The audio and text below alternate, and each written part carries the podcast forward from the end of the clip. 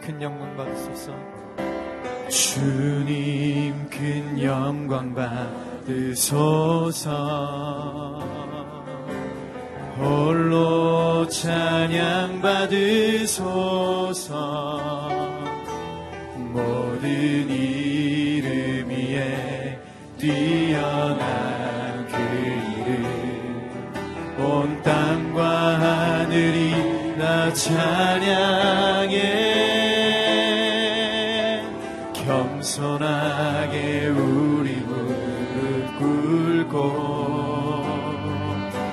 주 이름 앞에 영광 돌리세. 모두 절하세. 독생자 예수. 주님께 찬양 드리리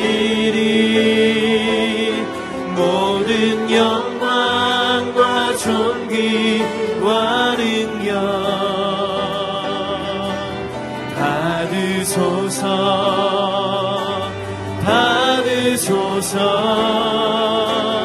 영광과 존귀와 능력. 받으소서. 받으소서. 그리스도 살아계신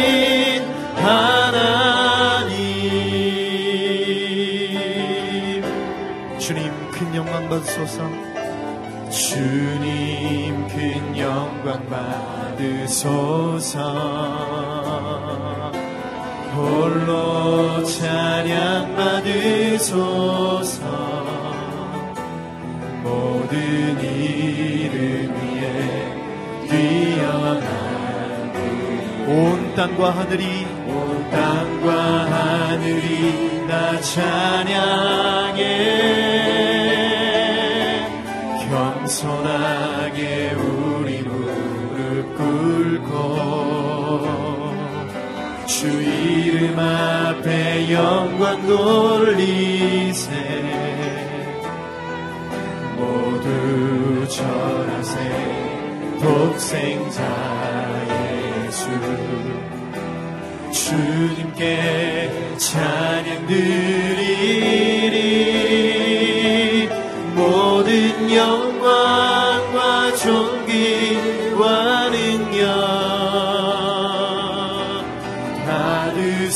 받으소서.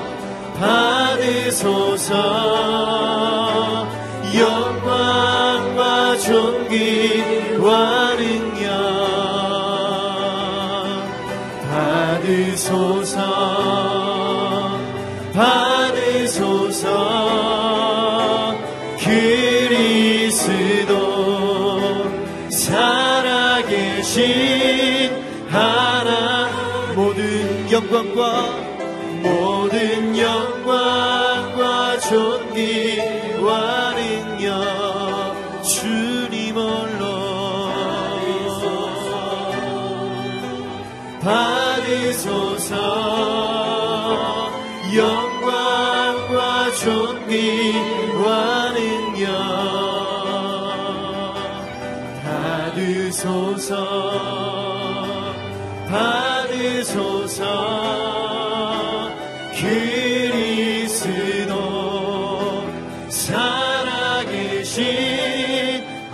더 전심으로 고백하며 모든 영광과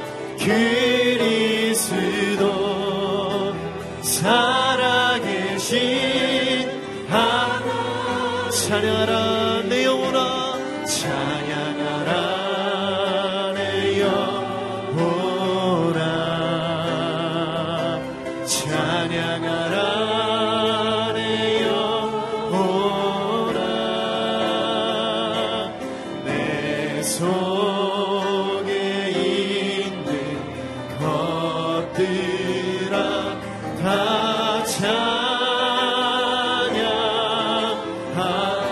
성축하라 내 영혼아. 성축하라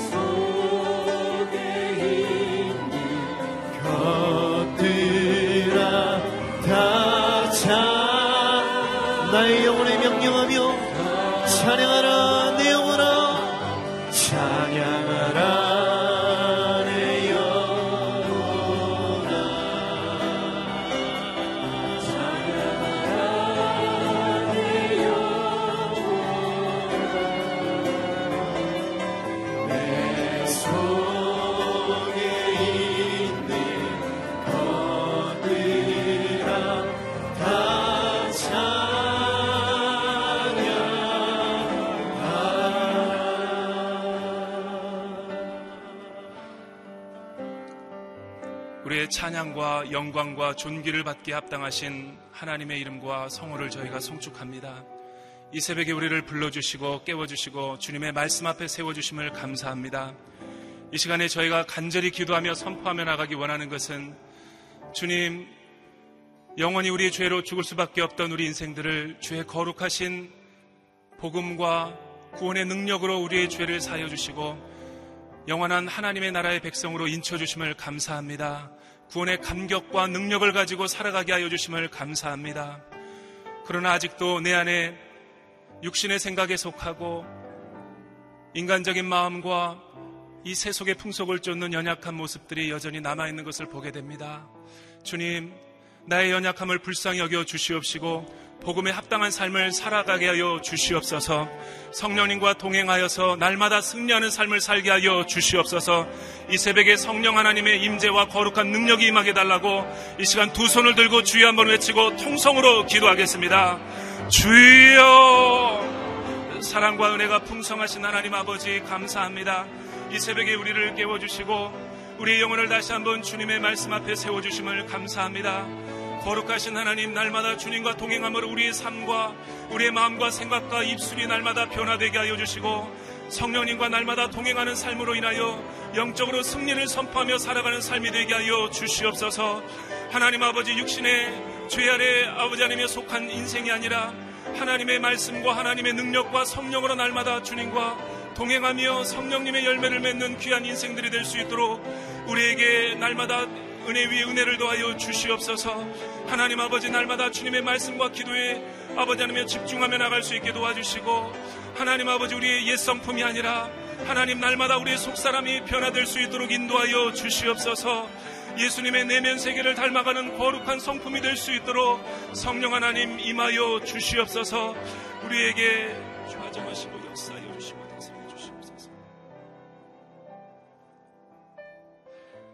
하나님이 그 성중에 거하심에 성이 요동하지 아니할 것이라 새벽에 하나님이 우리를 도우시겠다고 약속하신 주님 이 새벽에 우리의 생각과 우리의 뜻으로 기도하는 것이 아니라 성령의 말하게 하심을 따라 기도하는 시간 되게 하여 주시옵소서.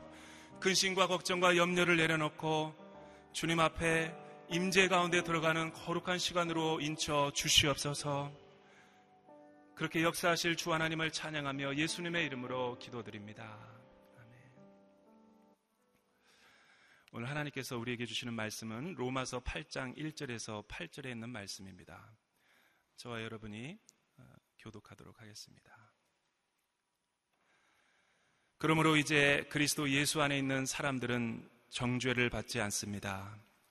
이는 그리스도 예수 안에 있는 생명의 성령의 법이 죄와 죽음의 법에서 여러분을 해방했기 때문입니다. 율법이 육신으로 인해 연약해져서 할 수 없던 그 일을 하나님께서는 하셨습니다. 곧 하나님께서는 죄를 속량해 주시려고 자기 아들을 죄 있는 육신으로 보내셔서 육신 안에서 죄를 심판하셨습니다. 이는 육신을 따라 살지 않고 성령을 따라 사는 우리에게 율법의 요구가 이루어지게 하려는 것입니다. 육신을 따라 사는 사람은 육신의 일을 생각하지만 성령을 따라 사는 사람은 성령의 일을 생각합니다. 육신의 생각은 죽음이지만 성령의 생각은 생명과 평안입니다. 육신의 생각은 하나님을 적대하는 것입니다. 그것은 하나님의 법에 복종하지 않을 뿐더러 복종할 수도 없습니다. 육신 안에 사는 사람들은 하나님을 기쁘시게 할 수 없습니다. 무엇을 따르는지가 종착지를 결정합니다. 라는 제목으로 이상준 목사님께서 하나님 말씀 증거해 주시겠습니다.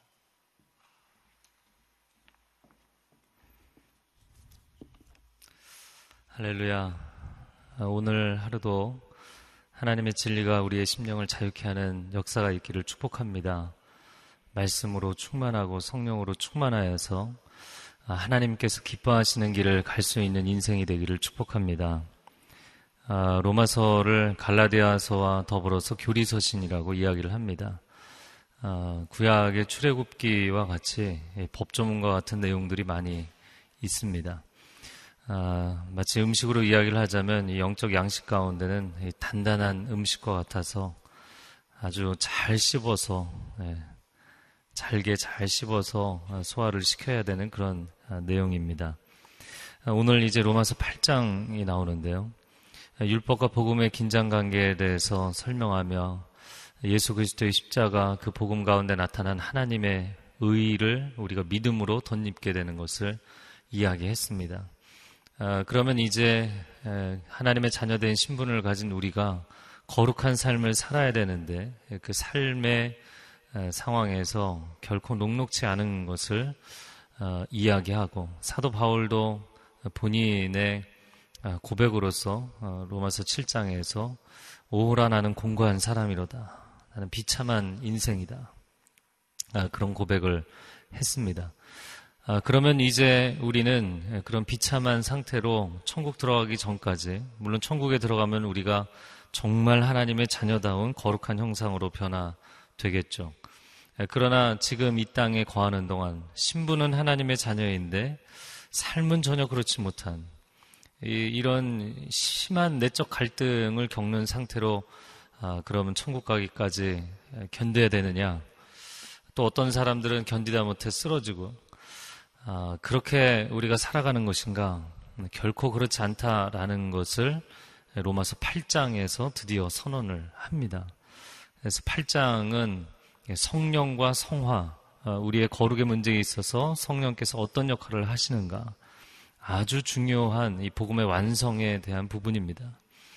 하나님은 우리에게 하나님의 의의를 제시해 주셨고, 어, 그러나 그 하나님의 의의를 인간이 따를 수 없기 때문에 아들 예수 그리스도를 보내주셨죠. 아들 예수 그리스도를 받아들인 우리는 하나님의 자녀가 되었지만, 아, 그러나 이름만 있다는 것이죠. 아, 초등학교 1학년 들어가서 학생이라는 이름만 있을 뿐인 것이죠. 그 이후에 정말 학생다운 삶을 살고 학업을 하는 데 있어서 필요한 부분이 있는데 아, 바로 성부, 성자, 성령 아, 우리를 구원하시는 삼위일체 하나님 삼위의 위격에 해당하시는 성령께서 우리 가운데 어떤 일을 행하시는가 이것을 깨닫는 것이 복음의 아주 중요한 완성입니다. 아, 여러분 이 새벽에 깨어 있으신 것을 축복이라고 생각합니다.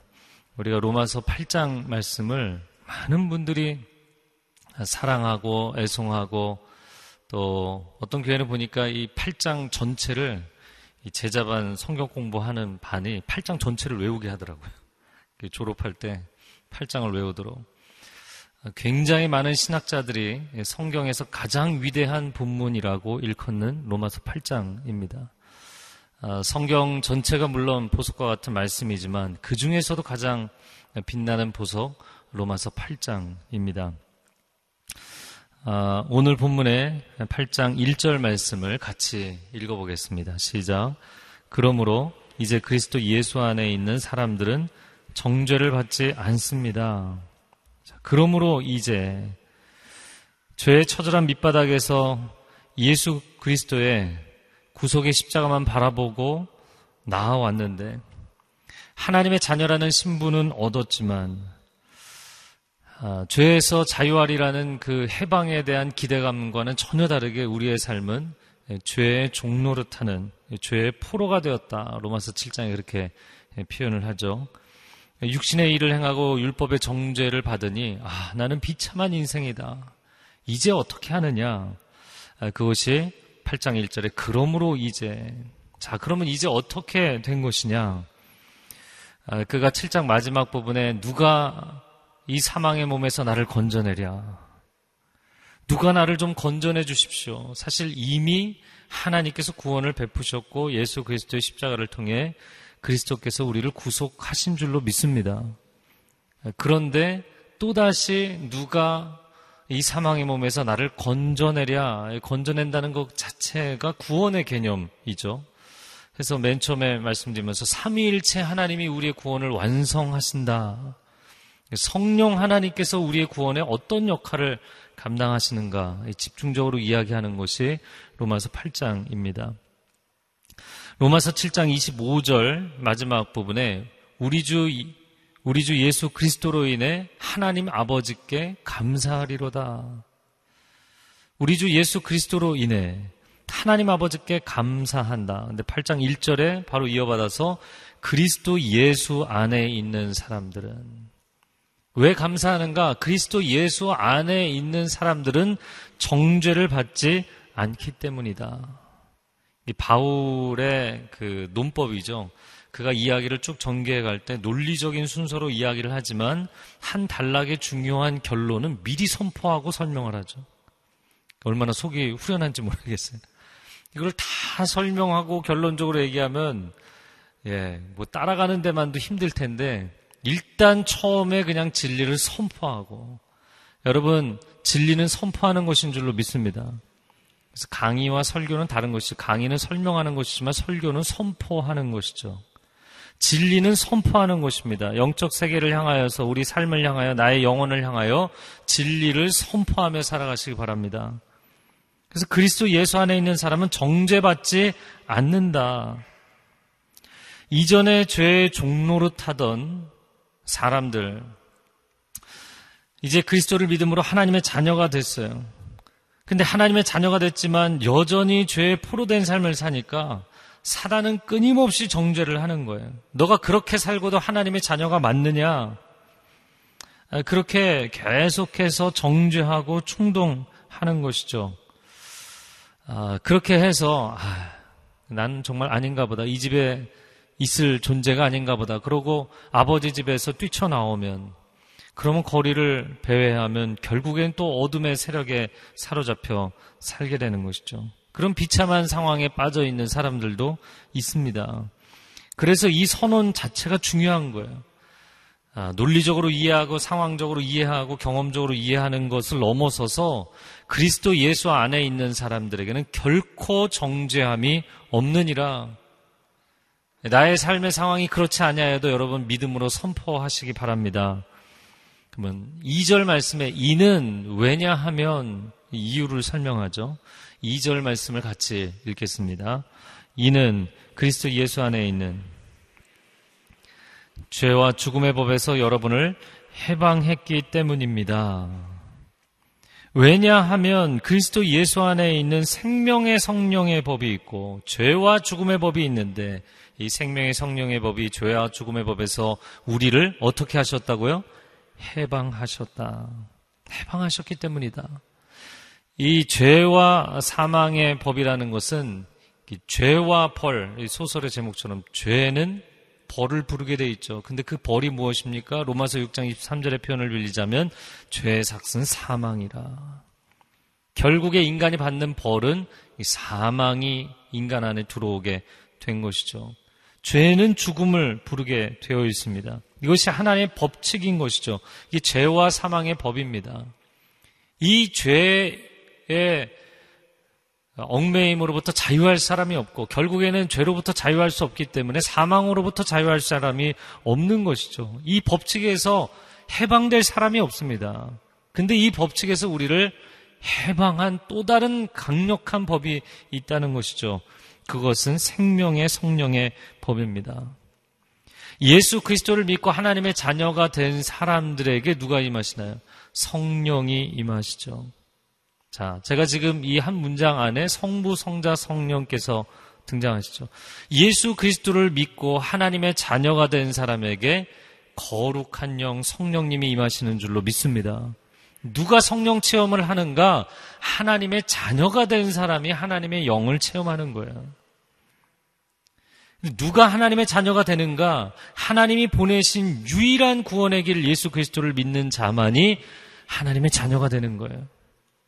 삼위일체 하나님께서 우리의 구원을 위해서 함께 합력하여 역사하시는 것이죠. 그러면 성령이 임하서 어떤 일을 하시는가? 우리에게 생명을 공급하신다는 것입니다.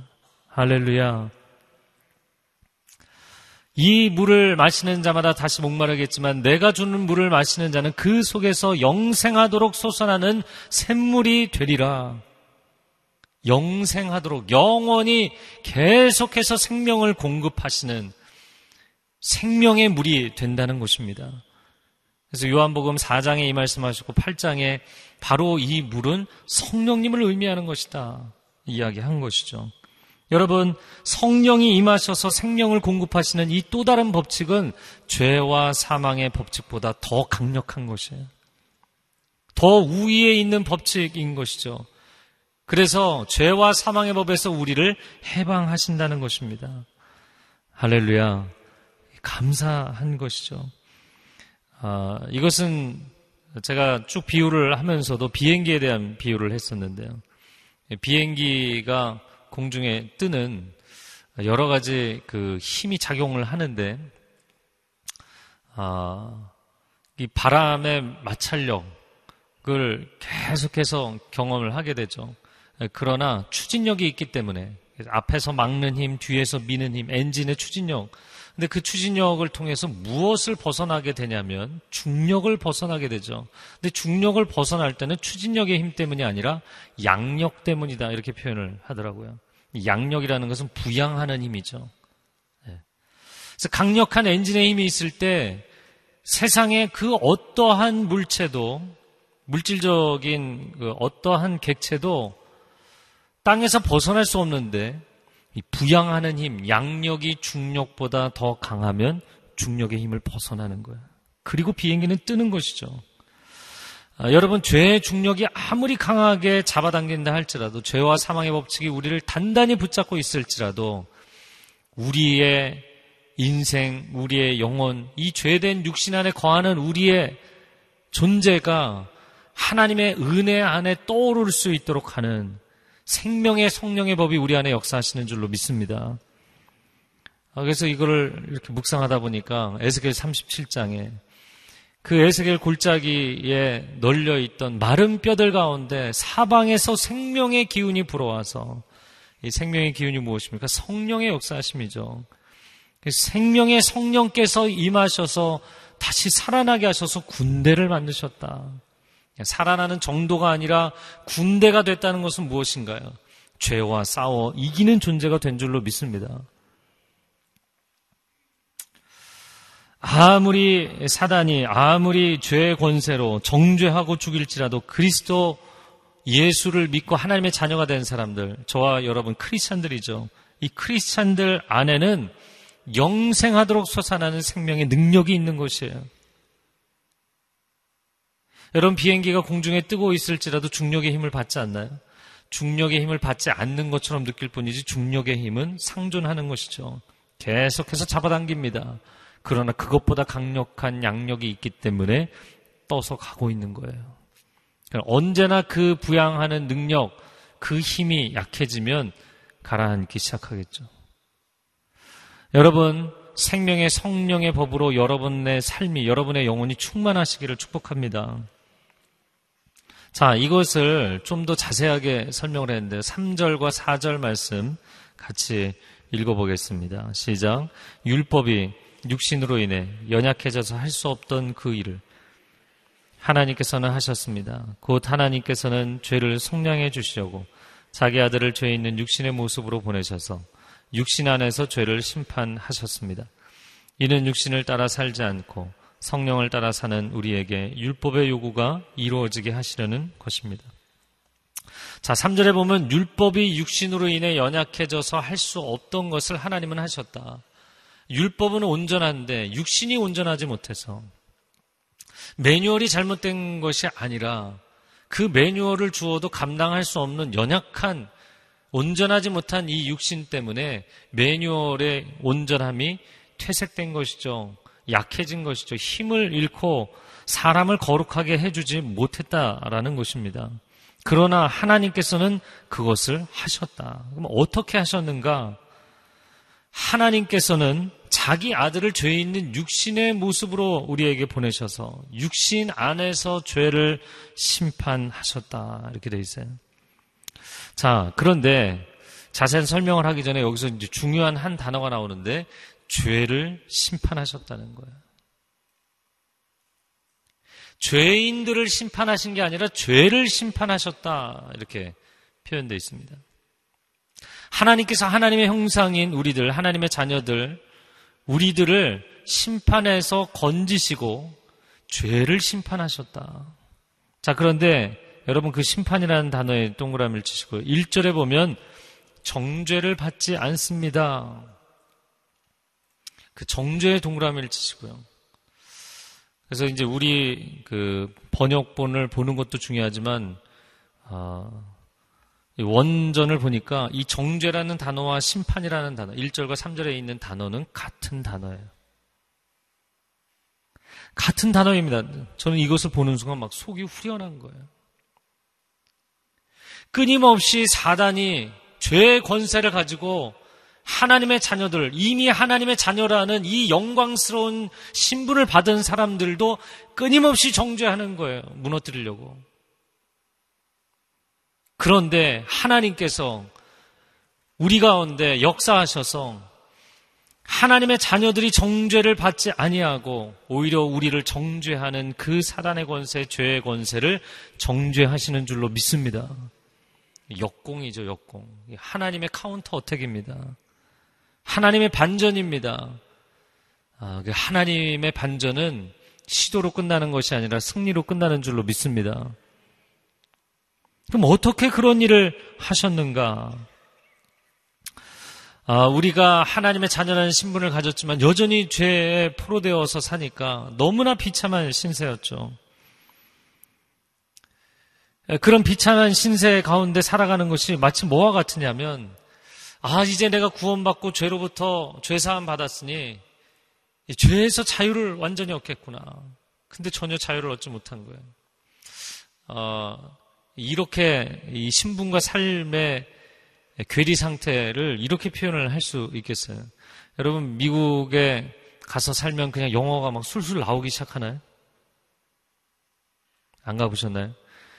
미국에 가서 살면, 아니, 시민권을 얻으면, 신분을 얻으면 갑자기 영어가 잘 되나요?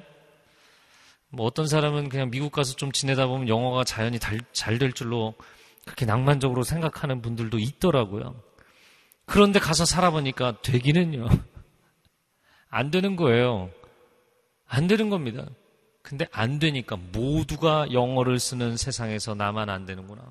더 비참한 거예요. 더 비참해. 왜 크리스찬들이 하나님을 알지 못하고 말씀을 알지 못하고 하나님의 의의 기준을 알지 못하는 세상 사람보다 크리스찬들이 내적 갈등이 심한 줄 아십니까? 지금 다 영어를 하는 세상에 와서 나만 영어가 안 되는 거예요. 영적인 삶을 사는 것이 마땅한 신분을 받았는데 전혀 영적인 삶을 살고 있지 않아요. 그러면 굉장히 심한 이 죄책감과 영적인 열등감과 영적인 우울증에 빠지는 거예요. 그래서 예배 드릴 때는 막 굉장히 기뻐요. 그래서 삶의 현장에 나가면 밑바닥을 치는 거예요. 영적인 조울증에 빠지는 거예요. 그래서 참 희한한 게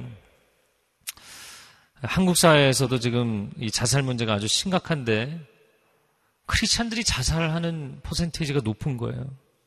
여러분 이 성화의 문제를 온전히 해답을 얻지 못하면 세상 사람보다 더 심각한 내적 갈등을 겪게 돼 있어요. 너무너무 힘든 거예요. 손가락질을 당하는 게 차라리 국가대표 선수가 안 됐으면 아무도 나에게 그걸 요구하지 않을 텐데 국가대표가 되는 순간 엄청난 기준을 요구하잖아요. 근데 나는 전혀 실력이 그렇게 안 돼요.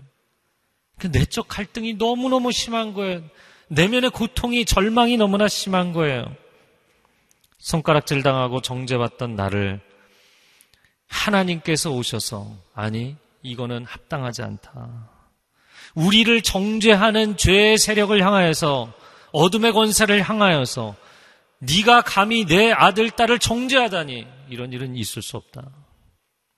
그리고는 역공을 펼치시는 것입니다. 이 너무나 속이 후련한 거예요. 어, 그 상황이 어떻게 된 것이냐면 4절 자 이제 3절 하반절과 4절을 이어서 보면 아들 예수 그리스도를 죄 있는 육신의 모습으로 보내셨다. 여러분 사람의 형상으로 보내셨죠. 이 종의 형체로 보내셨다. 그런데 예수님은 우리와 다른 육신을 입으신 것이 아니라 여전히 동일한 죄의 유혹을 받는 그 유혹에 굴하면 죄를 지을 수밖에 없는 연약한 육신을 입고 오신 거예요.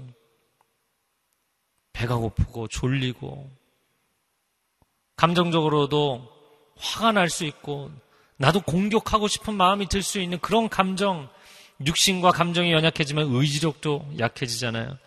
이런 연약한 육신과 연약한 모습을 가지고 인간의 모습 그대로 오신 것입니다. 그런데 그분이 사절 말씀에 보면 육신을 따라 살지 않고 성령을 따라 사는 우리에게 율법의 요구가 이루어지게 하셨다. 이 표현 안에는 약 한 단계 건너뛴 어, 개념이 있는 것이죠. 그분 자신이 육신을 따라 살지 않고 성령을 따라 사셨기 때문에 죄 있는 육신의 육체의 모습을 갖고 오셨음에도 불구하고 그분은 살아 계실 때도 율법의 요구를 다 이루시면서 사셨다는 거예요. 할렐루야. 이게 놀라운 일이라는 것이죠. 이게 놀라운 일이라는 것입니다. 여러분, 죄를 우리의 죄된 모습, 죄의 포로된 모습, 여전히 죄 가운데 묶여 있는 모습을 극복하게 만드시고 율법의 요구를 다 이루시는 예수 그리스도의 역사를 두 가지로 두 가지 차원에서 볼 필요가 있는 것이죠. 자, 지금 넌 크리스찬에 대한 얘기가 아니에요. 이미 크리스찬이 된 사람들을 향한 이야기입니다. 넌 크리스찬을 향하여서 하나님의 아들이 오셔서 죄를 정죄하시고 율법의 요구를 이루셨다라고 이야기를 한다면 대상에 따라서 이제 다른 개념이 되는 것이죠. 그리스도께서 십자가를 지심으로 우리의 모든 죄값을 지불하시고 율법의 요구를 이루셨다라고 해석해야 됩니다. 그러나 오늘 본문은 여기서 죄를 정죄하고 율법의 요구를 이루셨다는 것은 죄성을 가진 육신을 입고서도 주님은 전혀 죄를 짓지 않으셨다는 거예요. 율법의 의의 요구를 다 이루셨다는 거예요.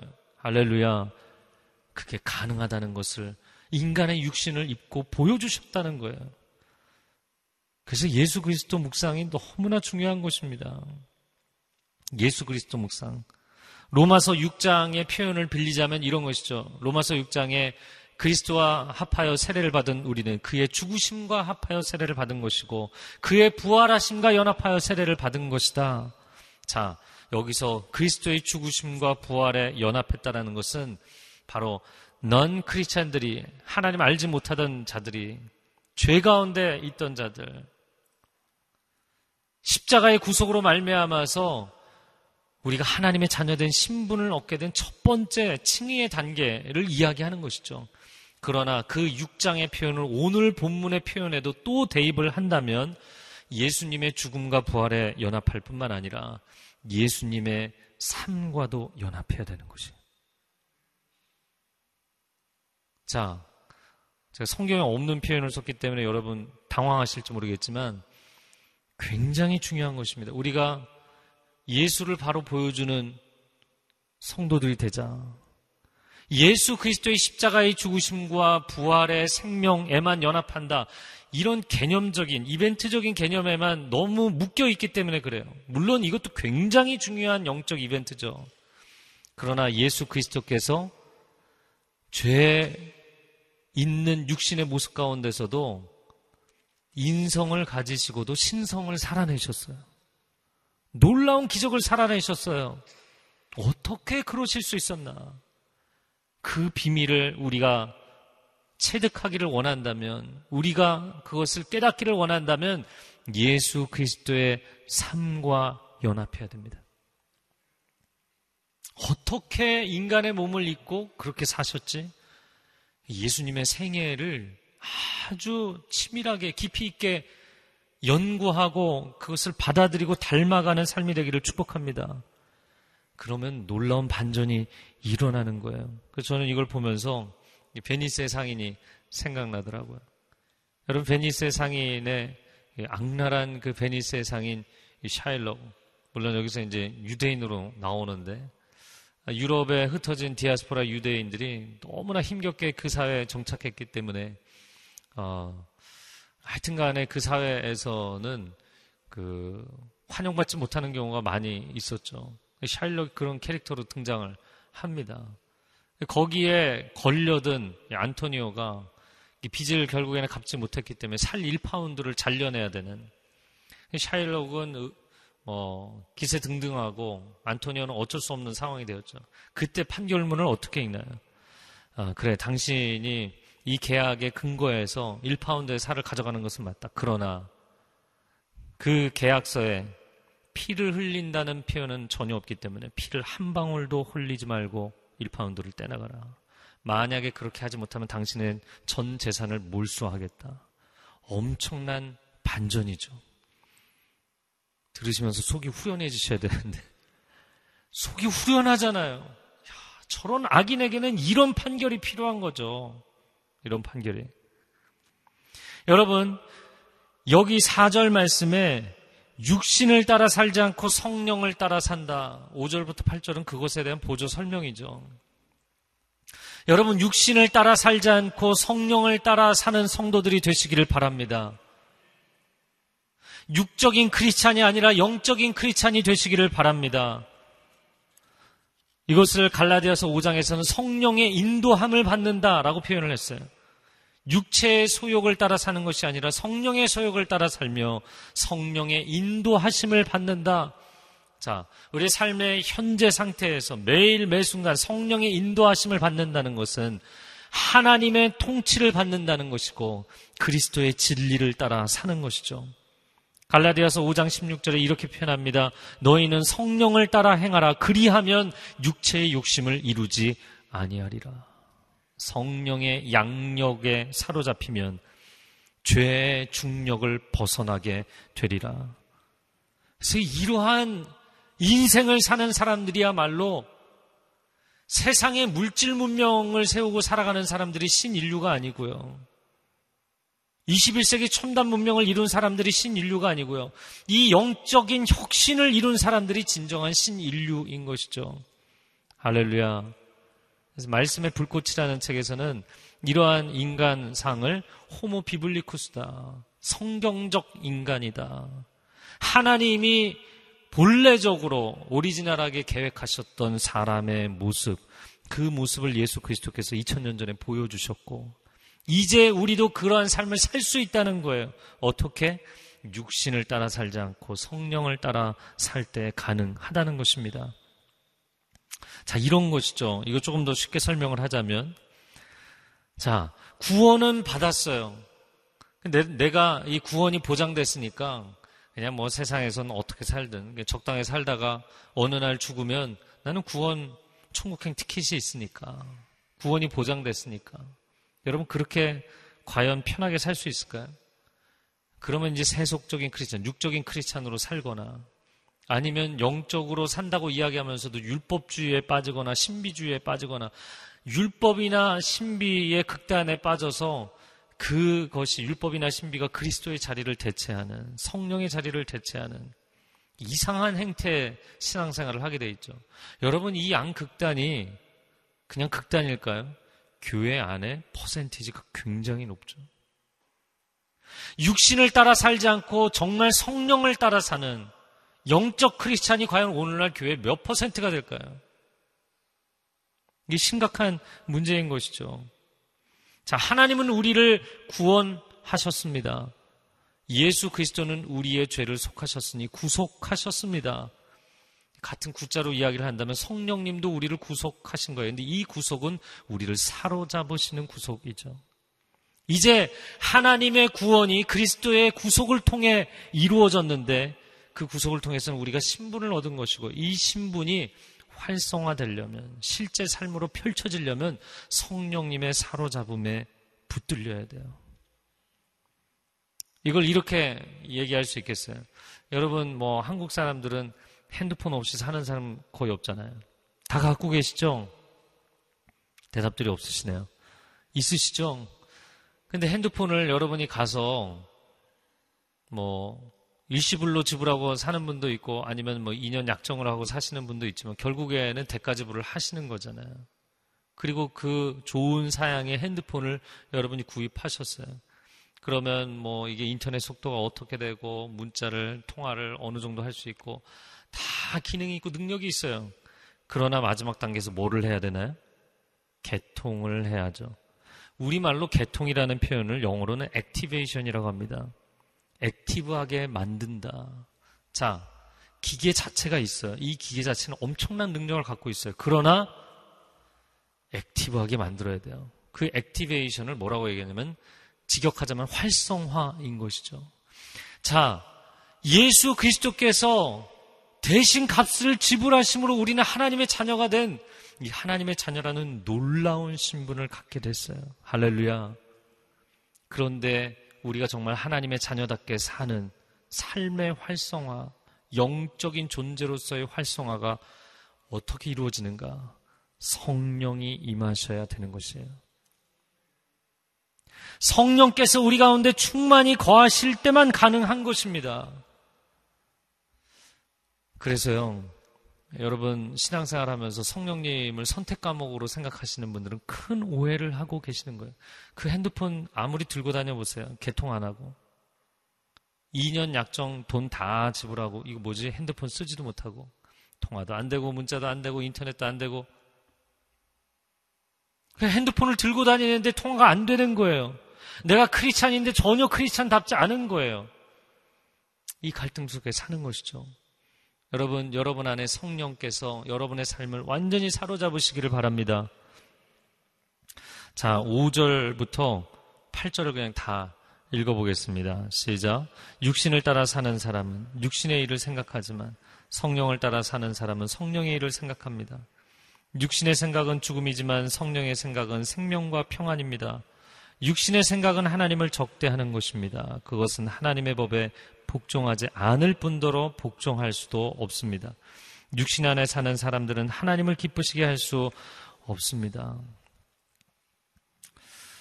자, 5절 말씀해 보면 육신을 따라 사는 사람, 성령을 따라 사는 사람. 여기 육신은 이 사럭스라는 단어인데 소마라는 단어, 조금 더 중립적인 단어와는 달리 사럭스는 썩어질 육체를 이야기하는 것이죠.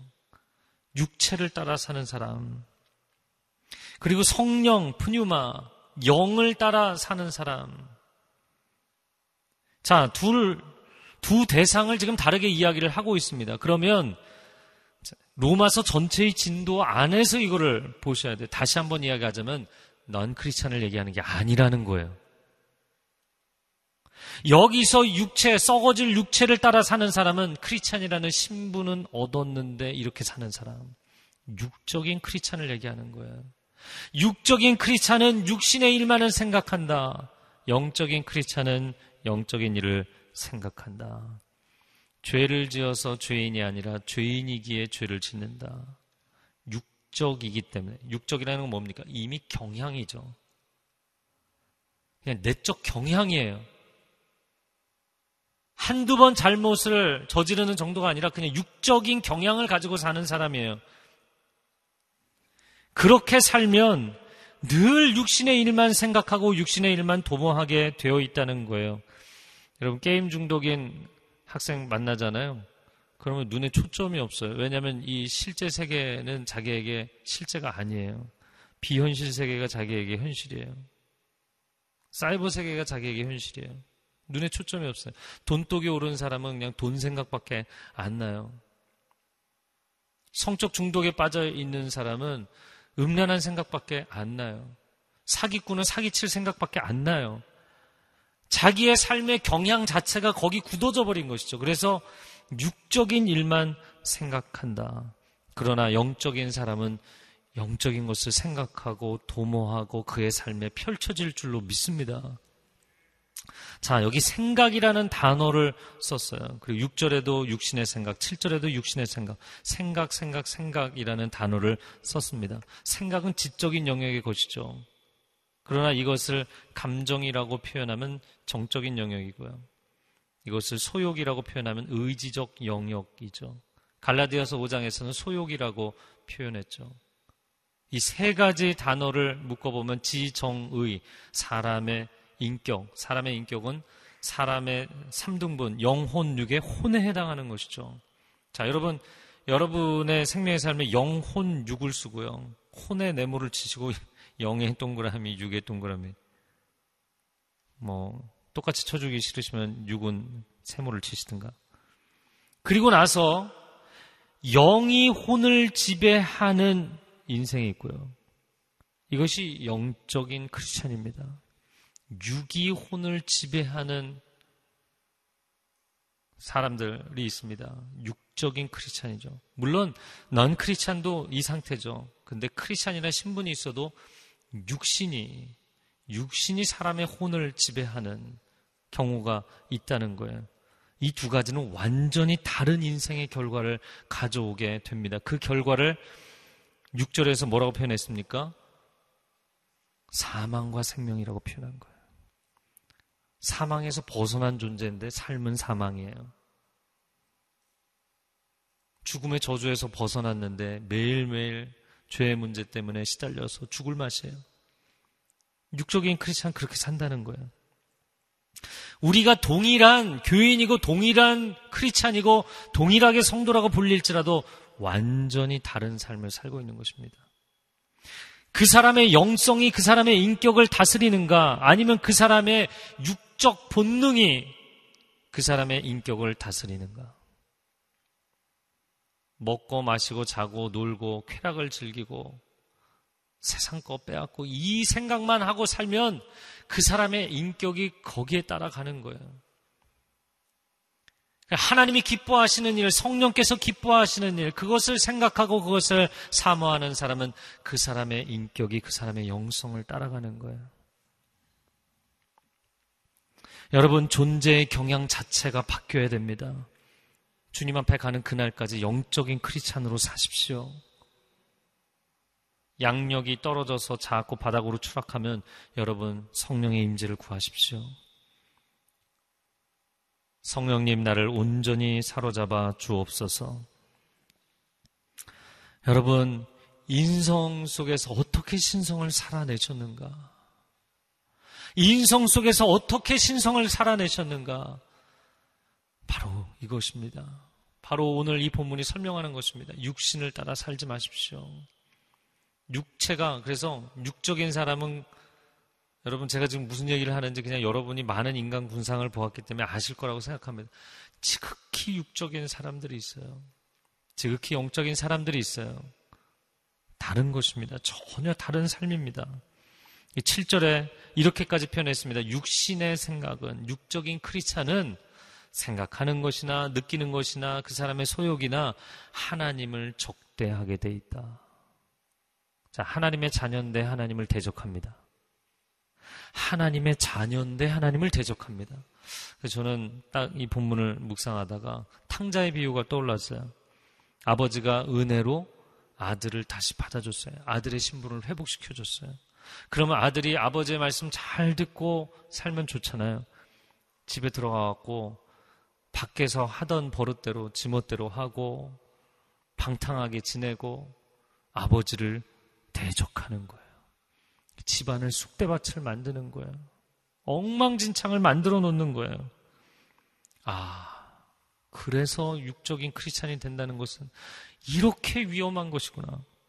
고린도교의 성도들 은사 체험을 굉장히 많이 했습니다. 그러나 그 은사를 오남용하여서 자신의 영광, 자신의 권세인 것으로 오해하고 수많은 사람을 다치게 하고 분열되고 싸우고 다투고 갈등하고 세상 법정까지 가서 서로 멱살 잡고 음란의 죄를 짓고 그래서 그들을 향해서 사도 바울이 너희가 영적인 크리스찬인 줄 아냐?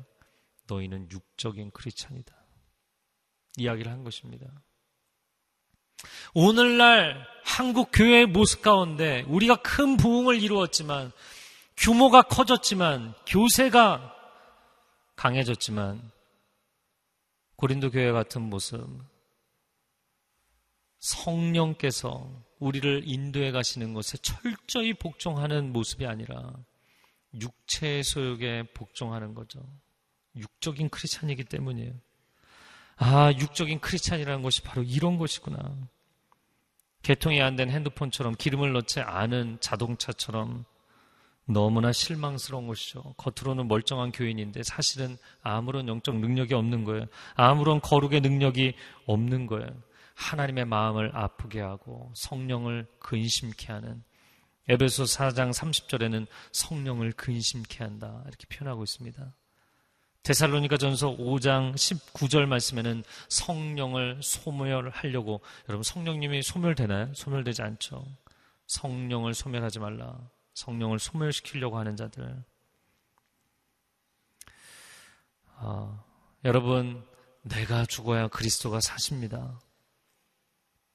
이것이 첫 번째 단계라면, 근데 어떤 목사님이 얘기하신 것처럼 죽었다고 얘기하고 관에 들어가서 관 뚜껑까지 닫아놓고 뚜껑 열고 갑자기 벌떡벌떡 일어난다는 거예요. 왜 이렇게 사람을 놀래키는지. 내가 죽고 정말 그리스도께서 내 안에서 역사하시는 삶이 되려면 성령이 내주하시고 충만하시고 역사하셔야 되는 줄로 믿습니다. 내가 거룩하니 너희도 거룩하라. 성부 하나님은 거룩의 원형이 되십니다. 그런데 그 거룩의 길을 우리가 어떻게 갈 수 있는가? 우린 방법이 없어요. 그 길을 열어놓으신 분이 예수 그리스도이신 줄로 믿습니다. 그리고 오늘 본문의 4절, 3절과 4절의 표현처럼 예수님은 거룩이란 이런 것이다. 거룩의 모델을 보여주신 분이세요. 인성 가운데 어떻게 신성을 살아내는가? 육신 가운데 어떻게 성령을 쫓아 사는가를 보여주셨어요. 3년 동안 리얼하게 보여주셨어요. 자, 이제 거룩의 원형이 있으시고 거룩의 모델이 있으신데 그 거룩의 조련사가 되시는 분이 바로 성령님이세요. 거룩의 활성화가 될 수 있도록 그래서 신학적으로는 거룩의 견인차다 이렇게 표현을 합니다. 기름 없는 차가 어떻게 자기 마음대로 가겠어요? 차의 겉모양은 멀쩡하지만 가지 못하잖아요. 견인차가 끌고 가는 거죠. 성령께서 우리를 거룩의 길로 날마다 인도하시는 줄로 믿습니다. 그 성령의 역사하심을 따라가는 삶이 어떤 삶인가 아, 그것을 내일 본문에서 더 자세하게 말씀하고 있습니다. 이 시간 함께 기도하겠습니다. 이 시간 우리가 사모함으로 이 새벽에 기도하기를 원합니다. 성령 하나님, 내가 어느 순간 영적인 이 부양력, 양력이 떨어지고 육신을 쫓아 살고 있습니다. 주여 나를 불쌍히 여겨 주옵소서. 마음은 원이로되 육신은 육신이 약하도다. 하나님 이것이 우리에게 핑계가 되지 않게 하여 주시고 평생에 성령 충만한 하나님의 사람들 되게 하여 주옵소서. 우리의 평생에 성령의 인도하심을 따라 살게 하여 주시옵소서. 영적인 크리스찬이 되게 하여 주시옵소서. 두 손을 들고 주여 삼창 기도하겠습니다. 주여 주여 주여. 오 성령 하나님 우리 가운데 임재하여 주시옵소서. 사방에서 생명의 기운으로 우리 가운데 사망당한 자들에게 들어와 살아나게 하시고 일어나게 하시고 거룩한 하나님의 군대가 되게 하여 주시옵소서. 죄의 권세를 압도하는 죄의 권세를 이기는 예수 그리스도의 모범을 따라가는 거룩한 하나님의 사람들, 거룩한 성령의 전신갑주를 입은 군사들이 되게 하여 주시옵소서. 강하고 담대할지어다. 강하고 담대할지어다. 하나님 죄의 세력에게 우리가 조롱받고 지내는 것이 아니라 너 원수야 너 죄의 권세야 주 예수 그리스도의 이름으로 너를 정죄하며 너를 심판하노니 우리는 성령 충만하여 하나님을 악망하며 독수리의 날개치며 올라간 같이 새 힘을 얻을지어다. 새 힘을 얻을지어다. 하나님 우리가 죄의 권세를 죄의 중력을 벗어나 성령 충만함으로 승리하는 삶을 살아가는 비결을 얻게 하여 주옵소서. 이 놀라운 비결이 우리의 삶에 이루어지게 하여 주옵소서. 예수 그리스도를 닮아가게 하여 주옵소서. 예수 그리스도를 닮아가게 하여 주옵소서 예수 그리스도를 닮아가게 하여 주시옵소서 오 하나님 하나님의 자녀된 우리가 하나님의 거룩하신과 같이 거룩하기를 원하십니다. 예수 그리스도를 닮기를 원하십니다. 하나님의 형상 회복하기를 원하십니다. 그 비결은 예수님이 이 땅에서 육신을 입고도 거룩하게 사셨던 비결은 온전히 성령 충만하게 사셨던 것인 줄로 믿습니다. 할렐루야. 성령이 오셨네, 성령이 오셨네. 내 주에 보내신 성령이 오셨네. 이 놀라운 기쁨의 소식이 우리에게 주어졌는데도 성령님을 사모하지 아니하고 성령님께 순복하지 아니하고 성령님의 인도하심을 온전히 기뻐하지 않아야 했던 것을 주님 회개합니다. 우리를 새롭게 하여 주시옵소서. 성령 충만한 하나님의 사람들 되게 하여 주시옵소서. 이제는 우리 주 예수 그리스도의 은혜와 하나님 아버지의 극진하신 사랑과 성령의 교통하심과 기름 부으심과 거룩해 하심이 오늘 이 귀한 복음의 완성을 듣고 기쁨으로 성령님의 임재를 성령님의 충만하심을 사모하며 나아가는 귀한 하나님의 백성들 위해 복음을 증거하는 선교사님들 위해 이제로부터 영원토록 함께하여 주시기를 간절히 축원하옵나이다. 아멘.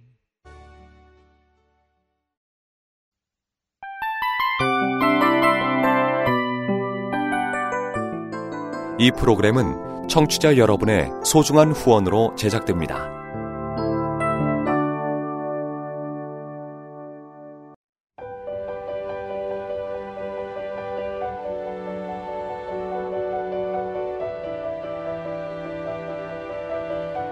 세상에는 수많은 교회들이 있지만 더 깊이 있는 말씀 강해를 찾기 위해 크기로만 교회를 선정하지 않습니다.